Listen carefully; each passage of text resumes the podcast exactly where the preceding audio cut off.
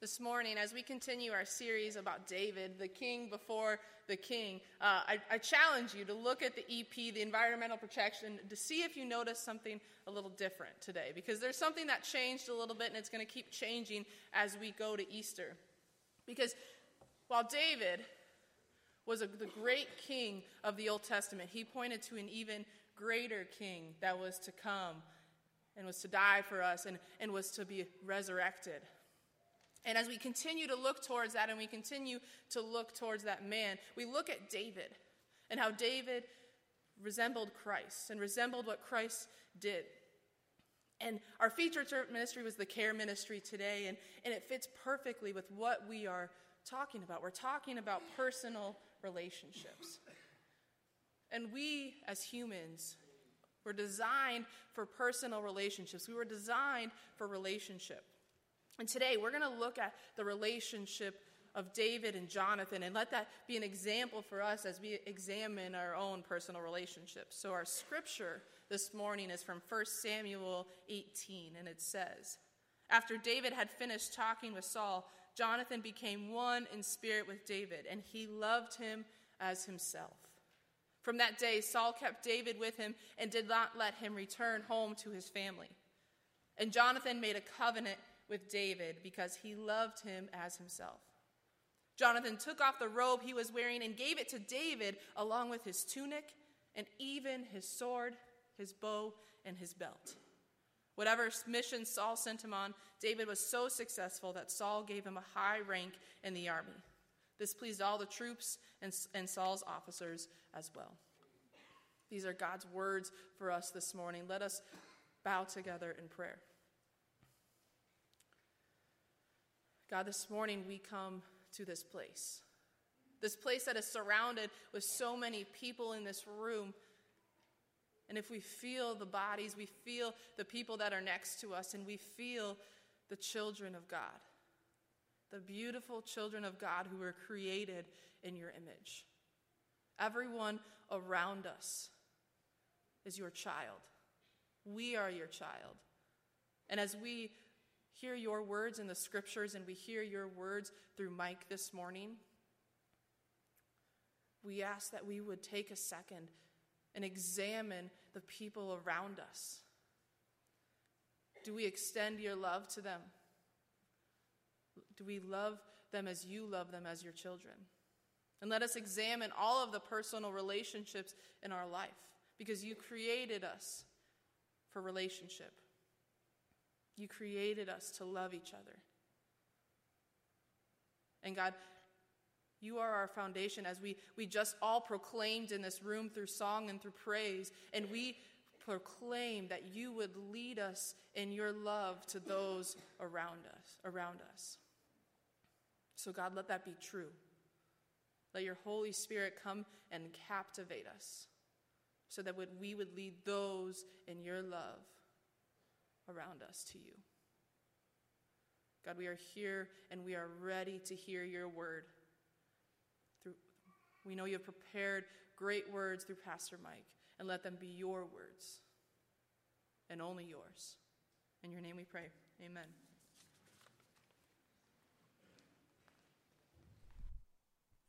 Good morning.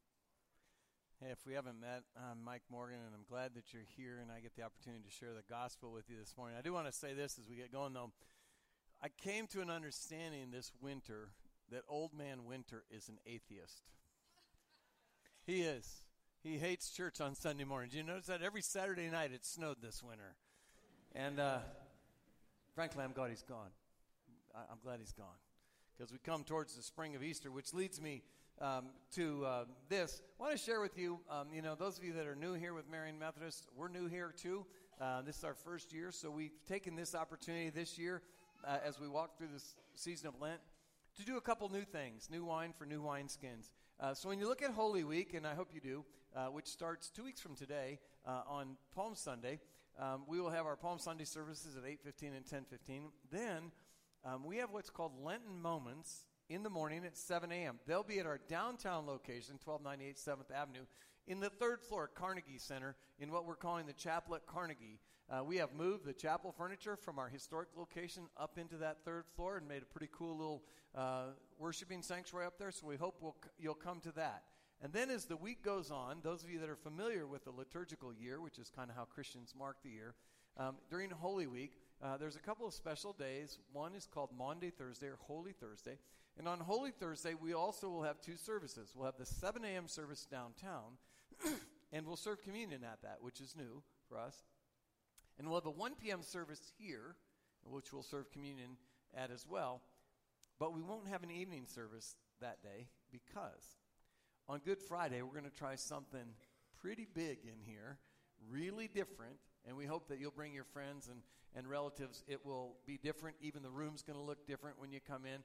Uh, and that's a, um, I was going to say it's a 7 p.m. service because I'm pretty convicted that that's when it is. But if I'm wrong, come at whatever time it says it's at, okay? And then on Easter Sunday, um, you know, we have 700 and some seats here to fill twice. Um, so bring your friends, bring everybody you know. Uh, we sometimes, those of us that come to worship all the time, uh, call uh, people that come on, on Easter Sunday and Christmas creasters, you know, because that's when they come. But let me tell you, that's better than them never hearing the gospel. And I th- encourage you to bring your friends because it's a great opportunity on Christmas Eve and on, on Easter for us to share the everlasting gospel with, with friends and neighbors and maybe uh, draw them into relationship with God that we love and serve. So bring your friends, uh, bring anybody you know. You did notice uh, the lovely and talented Devin Nestor leading our worship service. She's going to do the offertory later. I want to thank her for standing in for Simon, who's away uh, this week on some beautiful business, and I get to tell you about that later, but we don't get to put that out there quite yet. Uh, so we're very excited about that. But he's okay, Laura's okay, but um, some really cool stuff uh, happening today. I'm going to take just a minute, look right at the camera, and if you're watching us on Facebook and you can't hear us quite right, reply. Put a comment on there because we're working on our sound on Facebook, so yay, um, let us know. Uh, see, they get to hear this two seconds after I said it, so they don't get to hear that till now, so we'll wait. Just kidding. The work for today. We are made for relationships. That, that's just who we are as human beings. Second page of the Bible, God says, It is not good for the man to be alone. Here's the context in which God says that He's made everything light, darkness, earth, animals, and said, It is good. It is good. The creation is nearly perfected. There's paradise. There's no death yet. There's no sickness yet. There's no conflict yet. There's plenty of everything plenty of food to eat, plenty of good weather. No winter has even been invented yet. There's plenty of everything. And God says, It is good, and yet, the Creator Himself says, creation is not quite complete. Something huge is missing. Something huge is missing. See, those built with in God's image are built with a huge chasm in their life, not of our own creating. We, we are built with a huge chasm in our life that can only be filled by relationships. It makes sense because the God who creates all things is relationship. The God who creates and, and sustains us is triune, three persons in one entity, a communal God and the Father, Son, and the Holy Spirit work together on all things. So, since God Himself is relational, it makes sense that the creations made in His image, human beings, we're the only ones made in His image. You get that from the Genesis story, right?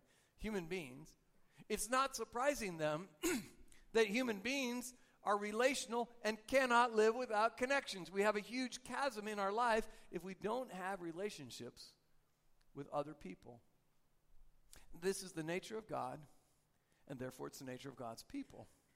So we understand in that context this scripture that Kels read just a few moments ago. In 1 Samuel 18, it says that Jonathan became one spirit with David. Jonathan knew that David could not make it alone, that he needed someone in relationship with him to help him attain the goals that he needed to do, to, to, to get to, to be the person that God wanted him to do. So Jonathan is strategically placed strategically placed in David's life as all the trials that were coming to David began to come to him. now, here's the thing you and I come across hundreds, maybe even thousands of people in the course of our lives. Some of which we get to know a little bit. Some I'm not talking about our Facebook friends. Some of you have friends you've never met before. I have several, I know that. But some of us come across hundreds of thousands of people in our lives, and really, at the end of our days, we have two or seven or ten really close relationships. You know, the people that will come and really cry at your funeral. We only have a few of those. And we need them. And frankly, our lives are better because, of them, and they are part of the fuel and the function of our lives. We need those genuine relationships that get developed over a period of time in our lives because we're made for relationships and we crave them and we feed off them and we absolutely need them. Now, relationships need to be founded on more than our need for relationship. relationships can't, can't just be about the relationship itself. Relationships don't always make sense from the outside. We, we look at things that just don't make sense sometimes. I, I want to tell you a little story. And, um, so, my daughters and, and spouse are over here, which makes it a really good day for me. Really good day because neither of the girls live here. But when Sarah, my oldest, was just a little girl, we lived in western Colorado in a place I don't need to say its name because you've never heard of it because you don't ever go there unless you mean to be, to be there. But when we lived in this little town of Cedar Edge, Teresa was probably um, 23, 4, something like that. And Mitty McAdams, and Teresa is diminutive. Minnie McAdams was taller and bigger than me. Mitty McAdams was a retired elementary school principal, and she was known because of her sternness, and people were afraid of her. But when Sarah was born, Teresa and Mitty became huge friends. Here's this Mutt and Jeff relationship. I have to be accountable for that later, don't I? Um, I say that in Jesus' name, honey. All right. But but here's these two people that shouldn't go together. This young bride with a little baby, and this older woman that's never had children and is known for her sternness, and yet almost every day they had lunch together. Nobody in town could understand it. But what they had in common was this love of my little girl and this fierceness in protecting our church. Teresa and Sarah and Mitty were in this depth of relationship that made no sense to the city in which we live. Well, city. about this many people. It made no sense to people on the outside. None at all. How would a young woman find themselves daily at an old woman's home? How does Jonathan find himself best friends with David? Jonathan's probably 15 years older than David, at least. There's this huge age disparity. Jonathan was the prince, he's the heir to the throne, he's royalty, he has everything. And David is a threat to him. David is a shepherd, not an aristocrat. David, there is nothing more blue collar than a shepherd. Okay, you know shepherds hang out with sheep. And sheep don't smell like Irish Spring, right? So here's David and Jonathan forming this depth of relationship. And so you have to say, why? From an earthly standpoint, it makes no sense. The heir apparent prince hanging out with this little shepherd boy or this little shepherd man. Well, relationships need some substance, substance, something bigger than just a relationship alone. And this is what we find in David and Jonathan. See, friendship is not enough for Jonathan to relinquish everything he has coming to him. Doesn't have enough. Friendship's not enough just for him to give up the throne, to give up the, his kingdom and choose David over all of that. Their relationship was based on their faith in God. and their passion for doing what God was up to. You, you see, we don't want, we don't make friends just because we want friends. We form relationships because we have a common bond, and, and we want to base that common bond on something deeper. Those of you that served in the armed forces know this. You have a common bond with every veteran and every um, current service person that has and will live because you had to form this allegiance to a set of values and pursue it. There is a passion that makes you brothers or sisters that is unbreakable. To a different matter, Christians, that's you and me, we have the common cause of Christ. And even though we're very distinctly different, we do have that one thing that, that, that draws us together. And it's He that hung on the cross and left for us an empty tomb that we can't find because He wasn't there on Easter morning. You see, each relationship that we find ourselves in needs a basis, a passion that stokes our hearts, not just the desire to have a friend.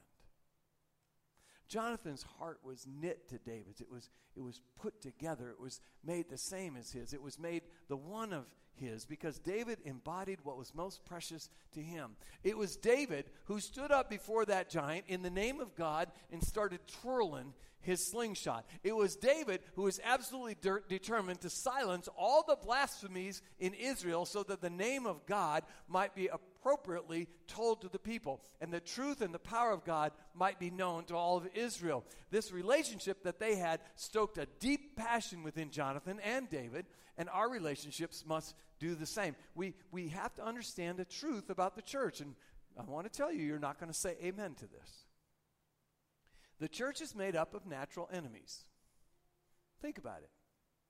We're not bound together by education. There are a few of us here that have doctorate level education. There are a few of us that if we got through high school, it was a fight every single day. We're natural enemies. There are a few of us that make hundreds of thousands of dollars here, and there's a few of us that are fighting hard to raise the minimum wage. There are a few of us here that have a lot more melanin in the skin than the rest of us. There are a few of us here that are libertarians and Green Party and Republican and Democrat. We're not bound together by occupation. We're not bound together by education. We're not bound together by income. We're not bound together by politics. We don't even all have the same accent. We are natural enemies. And here's what makes sense about the church there hasn't been a month gone by in my life as an adult where I have not said to someone, and I say it at camp and youth group and stuff like that all the time simply, you must take Jesus into your heart. And that is step two, you understand? Jesus already did step one. The reason we can receive Christ into our heart is that he first took all of you all into his. You see, Jesus took you into his heart before you ever have a chance to take him into your heart. You are already part of that. Even though we might be natural enemies, we are naturally together too because Christ invites us into his heart. This band of natural enemies are bound in relationship through salvation, which is why we talk about this all the time. Individually, if you receive Christ into your life, you have the opportunity to have this forever life that begins when you receive Christ and goes until it never ends.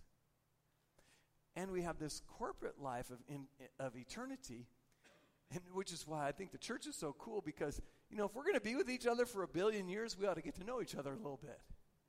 Right?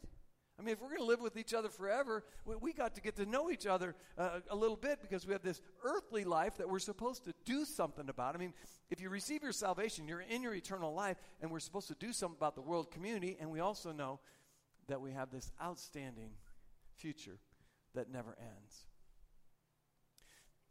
And when I look at this, I, I, I, I see some of the deepest relationships in our church and, and I want to just take a minute. You know, Sunday night last, we had a meeting down the hall where, where uh, we invited the entire congregation came, and, and quite a few came. And the meeting had to do with the fact that we needed to process what had happened at the General Conference of the United Methodist Church, at which um, we made discussion and tried to find a way forward in regards to all things regarding holy sexuality. And here's what we found out last Sunday night. Last Sunday night, there were a whole bunch of people there that saw Scripture differently, maybe from each other, in regards to holy sexuality. There were people that felt safe enough in that space, which is the church, to share that without feeling that they were going to get bombs lobbed back at them, without feeling like they were going to be put down. Because what we found out, and this overarches all of it for me, because I've been, you know, this deep, this has been the conversation of our time. I've been this deep in it for my entire ministry because it's one of the big issues of our day.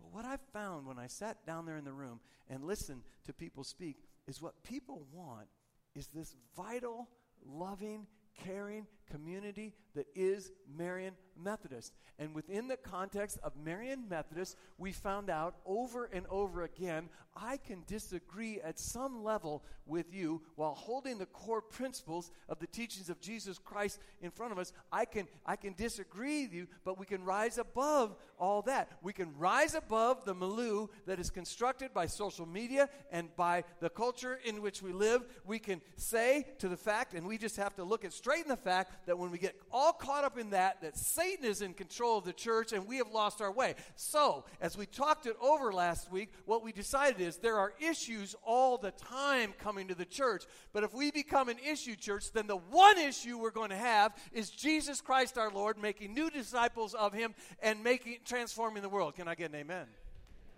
That's that's what this church is going to be about. That's what we're going to preach about. That's where we're going. And our passion was stoked as we sat, sat in, that, in that meeting towards our mission of making new disciples, new disciples, new disciples, and transforming the world. Here's why. This is what Jesus says John 13. A new commandment I give you, that you love one another. I truly believe on the backside of life, we're going to meet our Maker face to face, and He's going to say, Listen, I know you went all to the Bible studies.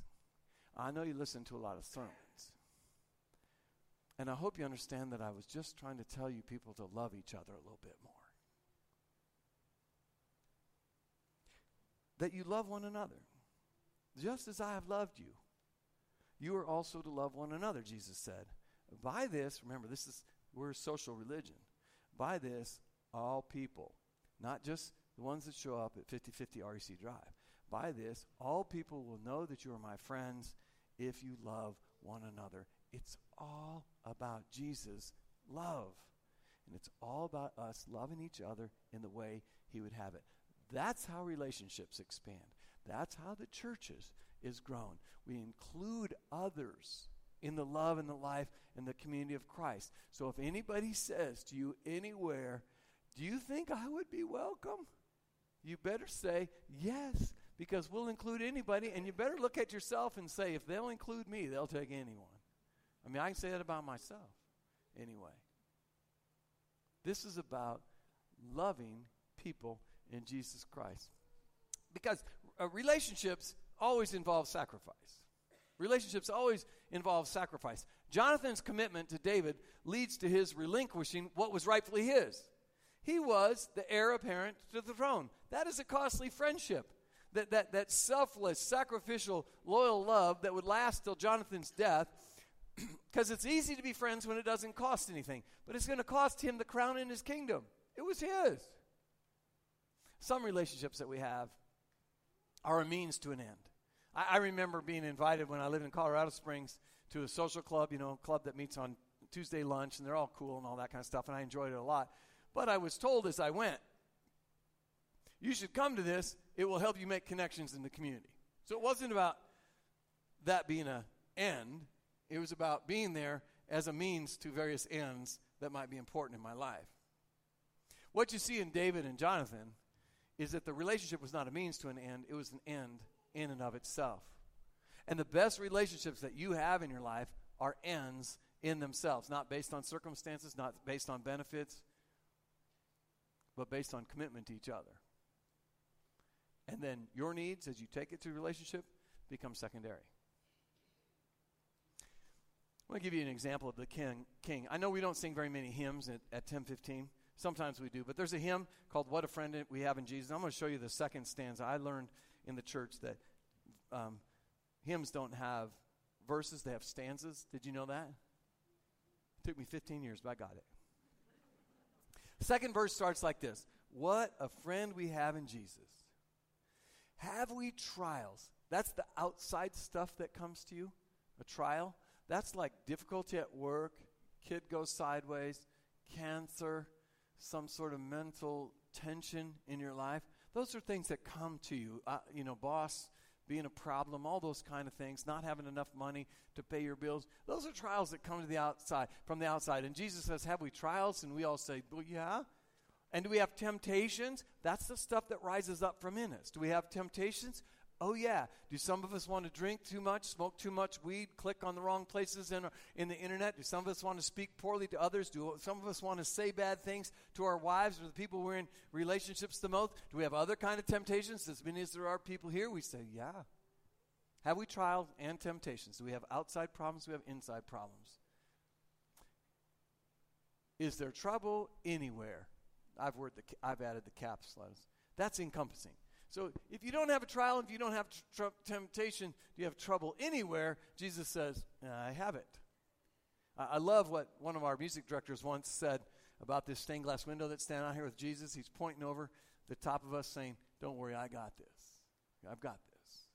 Take a look at it. Have we trouble anywhere? We should never be discouraged. That's all encompassing, too. Take it to the Lord in prayer.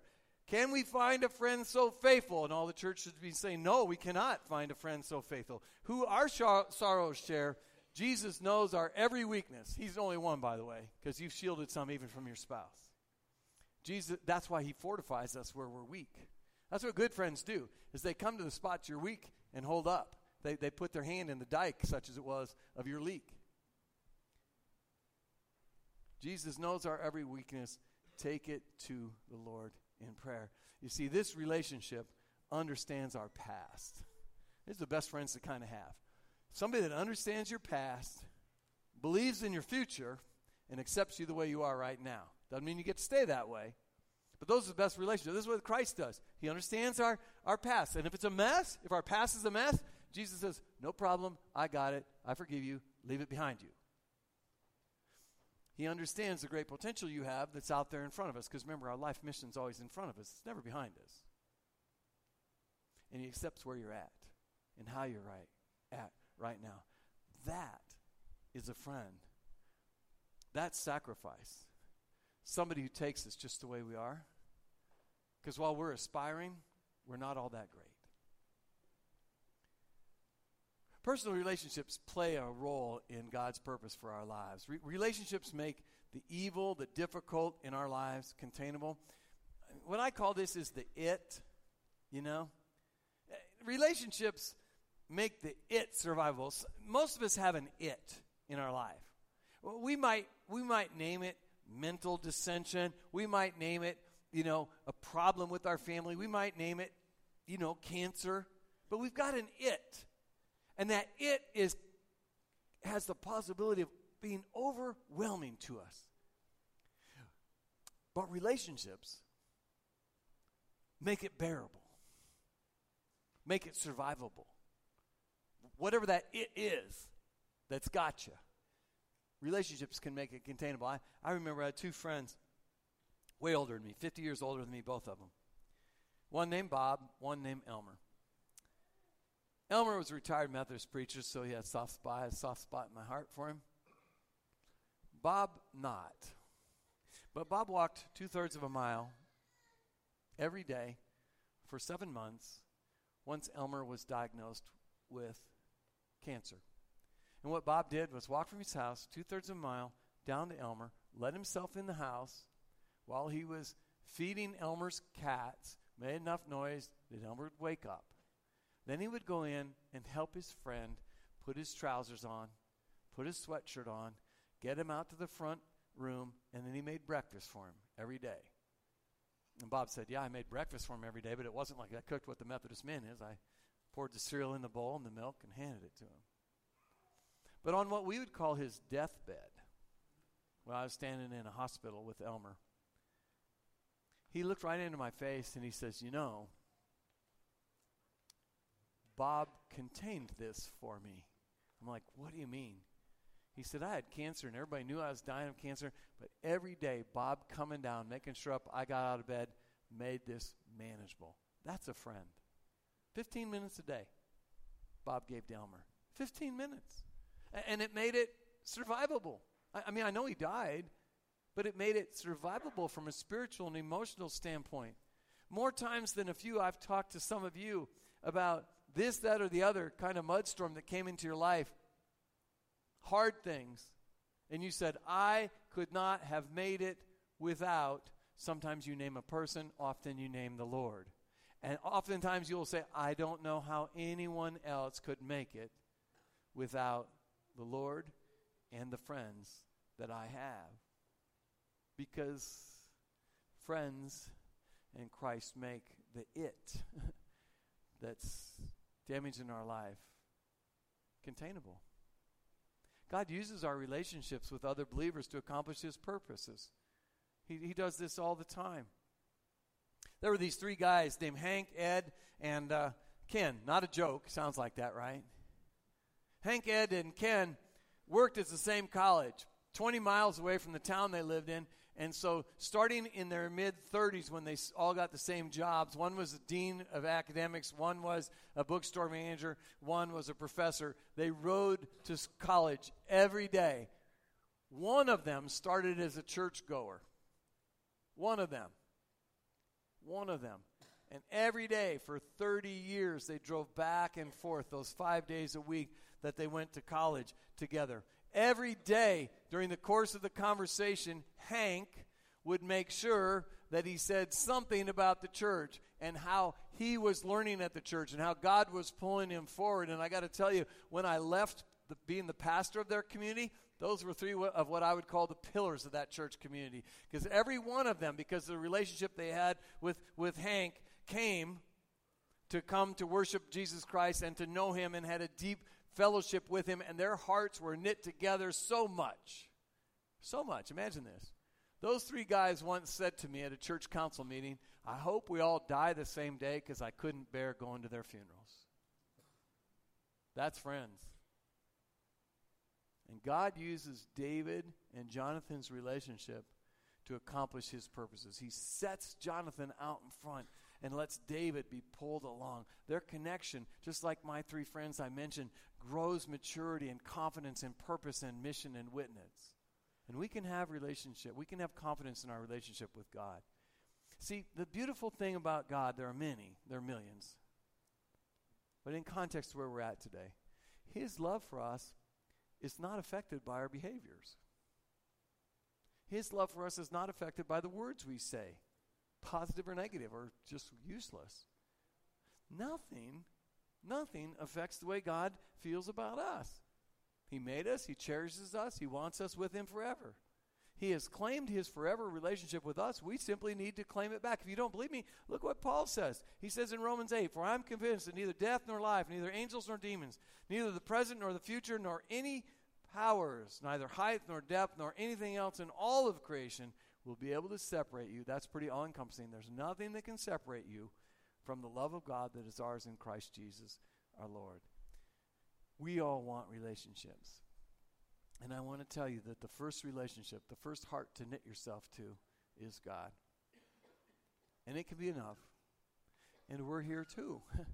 we're here to knit our hearts together in the relationships that we find in the church. The church has always been the people. We're here because we need each other personally. We need people to help us along, to grow up, and to, to, to, to live into maturity. And we're here too to accomplish the purposes of God. We're here to work together because we've been blessed with this eternal life. So we collect ourselves and we push ourselves towards mission. We push ourselves towards reaching to people that aren't here. We push ourselves to doing the things that individually we could not accomplish, nor should we accomplish on our own. And we seek to bring others into relationship with God. There is that huge chasm in every one of our lives that can only be filled with relationship. And God says, I'll build a bridge from you to me. And we'll name it the Christ. And you can come from where you're at to me, and that gap will be filled. And make sure, make sure you bring your friends with you. Let us pray. God, we are made for a relationship. We're made for relationships that have substantial connections in them, substantial connections with other people, substantial connections with you. Let our relationships play a role in your purpose for our lives. Give us confidence in our connections, God. Let us know that, that, that we are one with you always. Lord Jesus, this is our prayer. This is our goal. In you we pray. Amen.